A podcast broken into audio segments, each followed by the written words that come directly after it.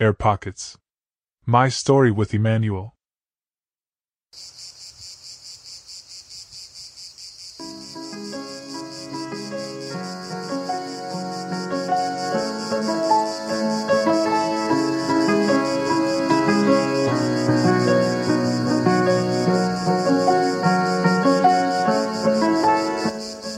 Selinunte. For the first time, at 19, I was in my homeland, the land of my fathers and of myth, far away from the northern positivism. I had lost everything of those roots, even my accent. It took a school trip to reveal myself to myself. I wandered among the ghosts of those sublime remains, I heard their stones speak to me in a forgotten language. I was as dreamy and incredulous as Ulysses in Ithaca in the 13th book of the Odyssey, when he finally recognizes his land. Accustomed to the pagan mists, I no longer remembered the sharp colors of nature. On the enamel of the sky, the corpulent mass of a cloud painted with precise shadows stood out. The clarity of the air was that of windy days, still, absolute, without haze in the distance. The Mediterranean spring was exploding. On the strong green of the grass, bloody wounded by the first poppies, the large yellow spots of broom lit up. All around, the silver of the olive trees shimmered. A bush of rosemary spread a bitter aroma from the small blue flowers on which the bees settled. In the subdued buzzing, merged with the chirping of cicadas, the calls of birds were repeated at intervals. Everything had the arcane truth of the eternal. The presence of man appeared unpleasant and incongruous. In some house built without love, in the obsessive barking of an electric saw, in the mechanical and hopeless wail of a dog on a chain.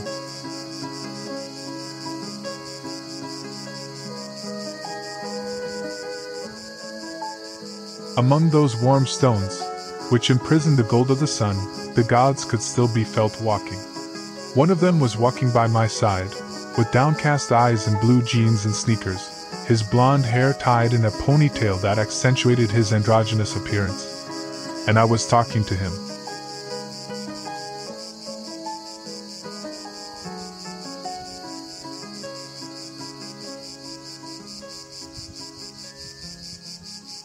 Spring here is truly breathtaking, I said. Spring makes me feel cowardly and guilty, he replied without looking up. It's as if a great love has been broken. I see it. You're not even looking at the landscape. There's too much beauty around. I feel excluded. Excluded from what? From everything that matters. The beauty of nature has locked me out the door. It no longer speaks to me. It no longer tells me why it exists. Studying also helps to understand such things. He shook his head. No, it doesn't. Almost everything we study is either true nor beautiful. But it's an old story. I had already talked about it with one of my teachers a century ago. I laughed. You wear your age well for being over a hundred. Seriously, I'm not kidding. I'm decrepit. At this point, you owe me some explanations. There's not much to explain. Maybe it's a limitation of mine, he replied, pretending not to have understood what my request was about. Studying doesn't tell me what I have to do with everything else. Maybe I should directly interview the shellfish, don't you think? I burst out laughing. Why the shellfish? I'd like to ask the Nautilus who the designer is. You mean the one who designed its shell? Exactly. School tells me it's a perfect golden spiral, but it doesn't explain how this was possible. The Darwinian theory has never fully convinced me, but it's in cases like this that it leaks everywhere. Can you tell me how a simple mollusk could build a shell in the perfect shape of a golden spiral by itself? Through trial and error. Trial and error? It would be like thinking that by throwing a few handfuls of lime and bricks into the air, sooner or later they would fall back, forming the Milan Cathedral. It's ridiculous, come on. That poor beast would have gone extinct long before achieving it. I smiled. My strange companion continued. And then, for what purpose? He certainly didn't need such a perfect geometric shape to live. It just needed a good, solid shell, don't you think? A warm, comfortable, and sturdy house. I laughed again. His Nautilus was comic bookish. He was picturing it as a little old man with a cold feeling in a cloth coat and a woolen cap a sort of Geppetto, when he goes out in the middle of winter to buy the spelling book. Warm, maybe not, at the bottom of the sea, but I get the idea. As you can see, studying doesn't explain essential things. Then why do you keep studying if you think it's all useless? Not everything. I said almost everything. What would you save? He pulled the book out of his backpack and showed it to me. A light flickered in his dark blue eyes for a moment. This, for example. I shook my head. You won't get very far if you look for the answer there. If you want to understand something, read Marx, Engels, Feuerbach. Or if you want to get into fiction, read Orwell. He opens your eyes to pretty much everything. He grew dark. So you don't like Plato? You cannot fail to like Plato. He writes very well and is an extraordinary thinker. But I think he misleads in many ways. Think, for example, of his political model. It's chillingly totalitarian. Plato is not just his political model, and then it's not like Marx's is much better. You're joking, I hope. He shook his head, serious. Not too much. In any case, even Marx's perspective is short sighted. Short sighted? I was about to burst out. What the hell are you saying? But I corrected myself in time. In what sense? In the sense that the class struggle and the dictatorship of the proletariat could at best solve the problems of the Western world, but it remains a struggle between the privileged. I laughed. You're fantastic. I understand that you are definitely upper class, but how can you define privilege the workers exploited by their bosses? We are all privileged in this part of the world. The real desperate ones are the others, those who don't even have water. And then it's not just us on the planet, there are all the other living creatures as well. You and your friends are late on everything, you focus on a false target. The real problem is that we humans continue to grow exponentially. I sighed. Your generation is going in a wrong and dangerous direction. You know that all of this is a distraction, right? Sorry, what do you mean? I mean that shifting our focus to problems we can't solve only serves as an excuse for not solving the problems that are within our reach. This way, nobody does anything, because everything is thrown into one pot, and it all seems useless and impossible. It's like when someone says, I give up playing because I'll never be like Mozart. Bullshit, come on. This is a problem that must be solved, Antonio. The problem of overpopulation? And how? With mass extermination? That's exactly what we'll get to, if we don't find a solution quickly. And do you find the solution in Plato? No, what does that have to do with it? Or rather, I haven't found it yet. Personally, if I have to stick to the ancient, I prefer Aristotle. How can you trust someone who mixes rational argumentation with a brothel like sensuality? Think of the end of the symposium or the beginning of the Charmides, when Socrates peeks into the boy's tunic. I find them beautiful. You must be someone who believes in divine madness. Yes, exactly. I shrugged and sighed. Give me that. I asked him for the book, opened it, and read in a declamatory tone. So the soul, in doing this, ferments altogether and quivers, and that irritation of the gums which comes to children who are teething, as soon as they begin to erupt, that itch and annoyance, this precise sensation feels the soul of the one who begins to sprout wings, it ferments and becomes irritated and feels a tickling while he sprouts wings. I closed the book and returned it to him without commenting.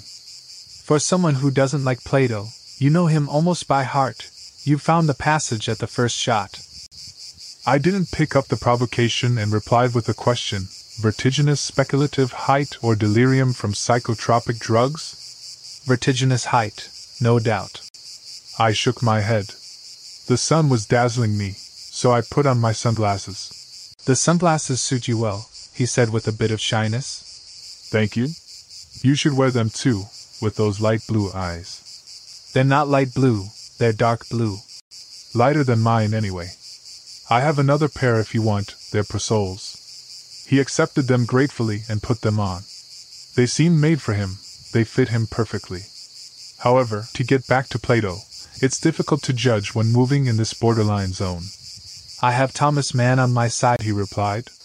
What a great example you've chosen, von Aschenbach, by dint of believing in the Phaedrus, meets a bad end. Trust me, Plato's philosophy is borderline. At times, It resembles more the brilliant invention of an artist than the rational speculation of a philosopher. Aristotle said it too. And the height of the irony is that Plato kicks artists out of his ideal state, when he himself is a great artist. Somebody said that the history of philosophy is just a big commentary on Plato. There must be a reason. That's just an opinion like any other. To stay on your ground, it's doxa, not aletheia. He put the book back in his backpack without replying. We continued walking in silence for a while. Suddenly he asked me a question that caught me off guard. You don't believe in God? I hesitated for a moment before answering. No. It's a problem I've overcome. He shook his head at the ground and bent down to pick up a bottle cap, which he put in his backpack. You can't overcome God's problem, he said, standing up.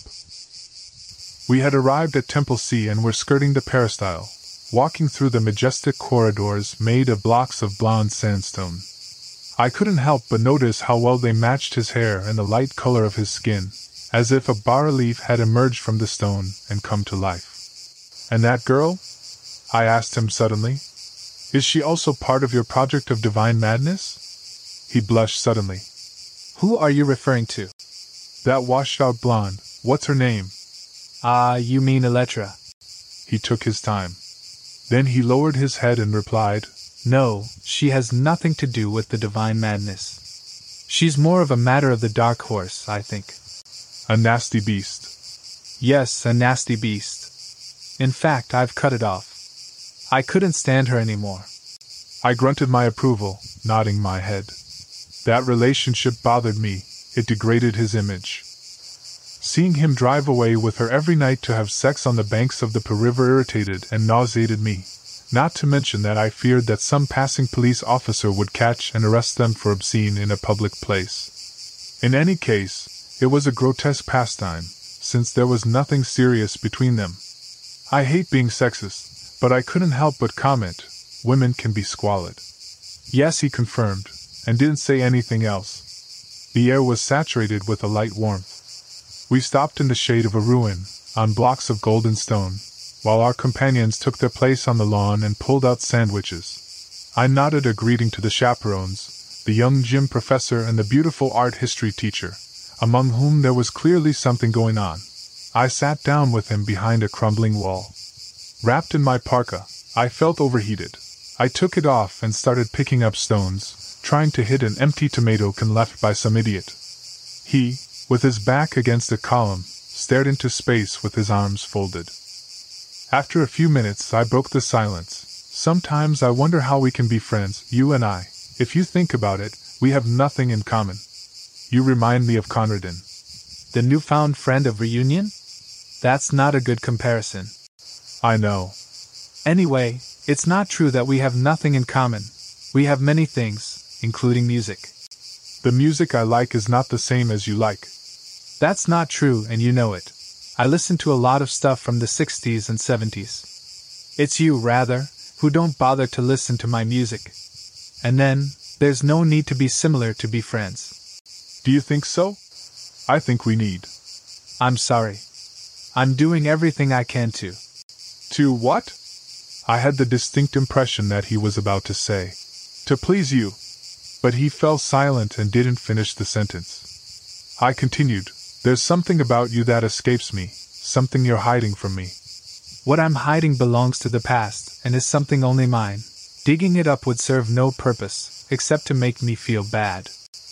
There's nothing I'm hiding from you, among the things that concern you. That's not true either, and you know it. Your black horse belongs to the present. It's an important component of your character, and you had hidden it from me. I'm a rational person. I don't like shadows, you never know what might come out of them. Those who live in the shadows can stab you in the back. I would like to understand who I'm dealing with, if I'm to be your friend.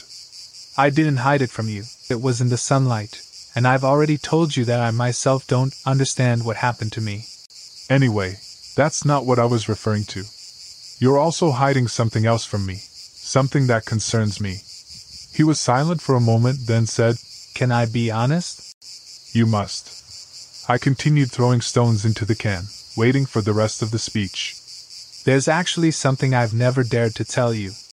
Dare now. He cleared his throat. I really admire you, Antonio, but there are things about you that I don't appreciate.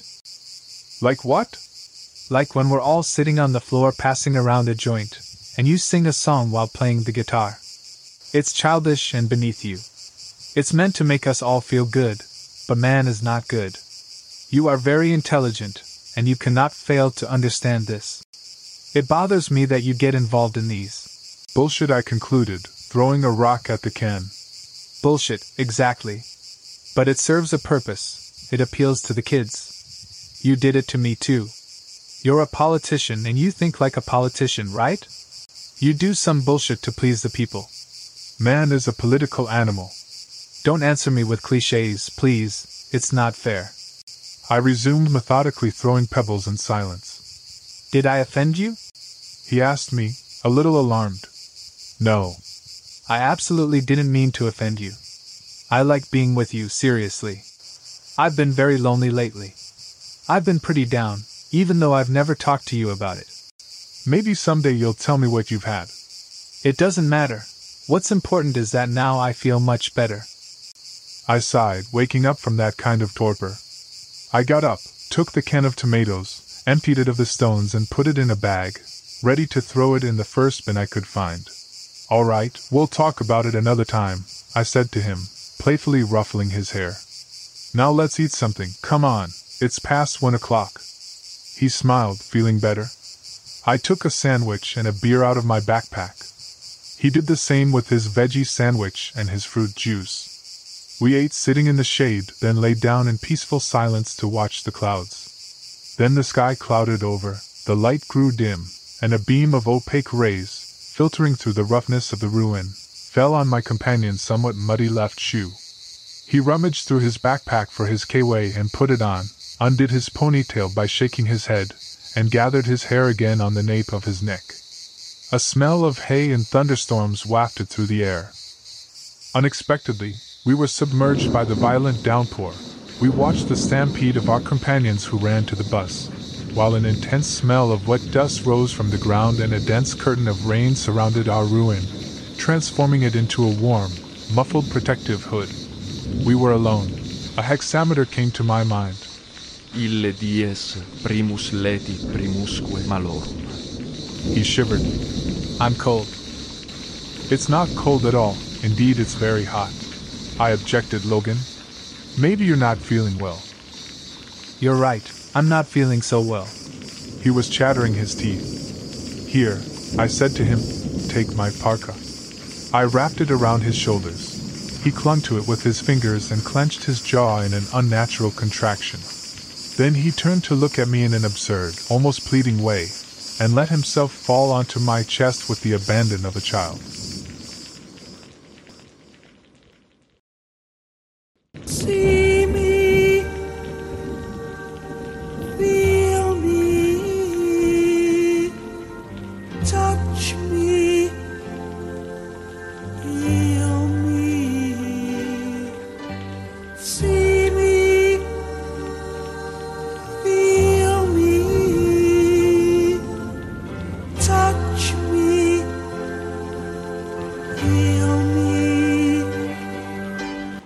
Of what happened next, I keep a memory made up of fragments. A sense not of shame but of astonishment. The glassy silence, the sound of the rain, the sand in my clenched jaw, a musky smell of withered butterflies, dreamlike gestures without depth, without echo, my hands too rough for the silk of his hair.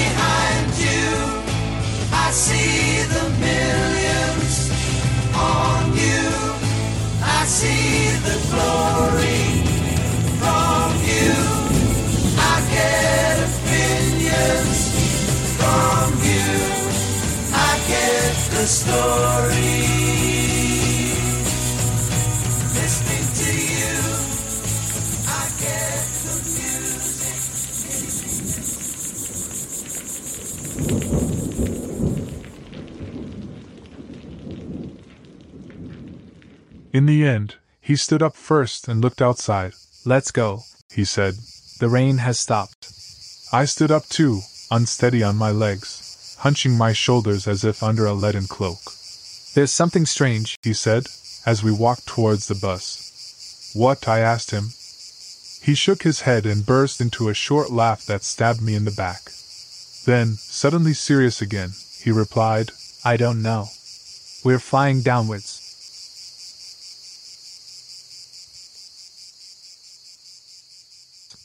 The return flight by plane was a madman's sick dream. I sat by the window. He sat next to me and leaned his arm against mine. I looked outside, gasping for air in the thick heat. Someone came to ask me something about the strike plan for next week. He answered in my place, saying seriously that it was not the time, that it was better to resolve the matter at the table. My eyes wavered, I had an incurable grimace on my face. My companions looked at me in amazement and left without replying. Emmanuel was afraid of flying, and during takeoff, he clung to me. He closed his eyes and bent a leg against his chest, resting his sneaker on the seat to hide the gesture of his left hand seeking mine. It was raining, the plane was going through continuous turbulence. I saw lightning strike around us, illuminating the blackness of the clouds as day. His fear turned into excitement. With every air pocket, his hand pressed mine, his chest rose in slow breaths. He had feverishly shining eyes. He spread the K-way on his lap to cover our movements. Then he got up without saying anything and went to the bathroom. After a few minutes, I followed him. At the threshold, he turned to look at me. I was sucked into the vortex of his eyes.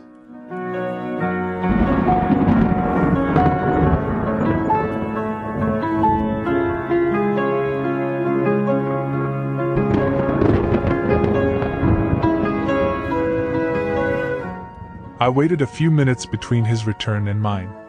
When I sat back down, he was lying with his eyelids closed and the ineffable expression of an archaic statue on his face. As I straddled his legs to sit down, I caught the looks of my companions and professors. There was no reproach or irony in their eyes, only a mute, inexpressible dismay.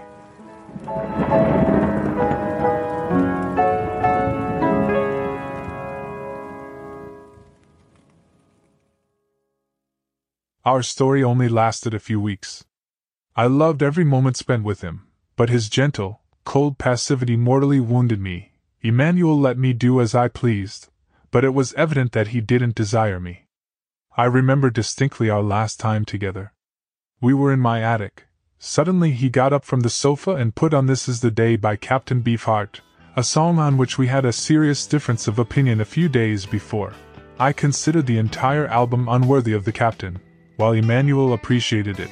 I had pointed out that his tastes were a bit too commercial for a connoisseur which he boasted of being, and this had offended him. But I had not realized how deeply. I still remember my speech. Well, I don't expect you to appreciate an experiment in deconstructing all musical stereotypes like Trout Mask Replica, that brilliant anthology of chaos in Scruffy's words. But you can't even reduce yourself to easy listening, my boy. Listen to Candy Corn, if you really want something easier, at least it doesn't take itself seriously.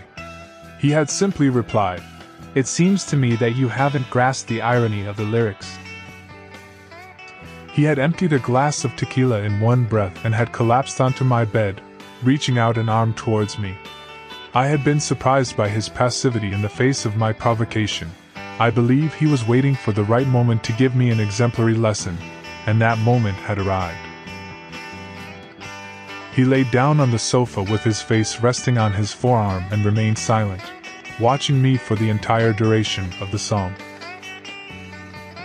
For four minutes and 56 seconds, while the poignant phrasing of that suddenly sublime guitar embroidered indelible scars on my heart, I was forced to endure the torture of his beautiful face and the clear frame of his hair scattered on the black pillow, the stagnant blue of his steady and absent eyes, a hint of a smile on his lips, his mind elsewhere.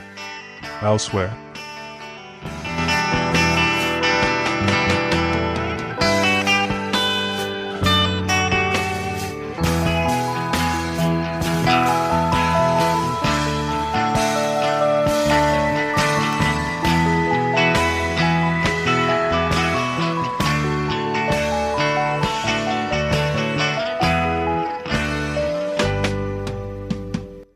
The message was clear. He knew he was desired, but this time he wouldn't let himself fall onto my bed. In the end, he got up without a word, turned off the stereo, and slung the jacket over his shoulder. On the threshold, he turned around. See you at school, he said coldly, and left. I collapsed onto the sofa and downed the bottle of tequila. My heart rate was racing as if I had run up the five flights of stairs to my attic. In that moment, I understood that to love Emmanuel, one had to have a heart of asbestos. He was killing me. I stopped looking for him, he did nothing to see me again. I soon returned to my place of combat, the usual champion of reason against the rampant irrationalism of the most extreme fringe of the struggle, but I had become verbose and professorial and sometimes someone would whistle at me, because through the cracks of the ancient adamant charisma, broken glass and bottle bottoms could be seen glinting. Sometimes I would find him sitting on the floor of the assembly hall during the assemblies. Like that first time, he would wave to me with a smile. If I met him along the corridors, we exchanged casual talk about the weather and school. He always answered politely, without the slightest allusion to what had been, until a gesture, an involuntary look brought that smell of withered butterflies back to my nostrils, and then I would walk away with an imbecile smile. Now I'm in my second year of law school and I'm engaged. I don't really think I'll become a politician. Day love came to stay. This kiss is for the first time, and this kiss is for that time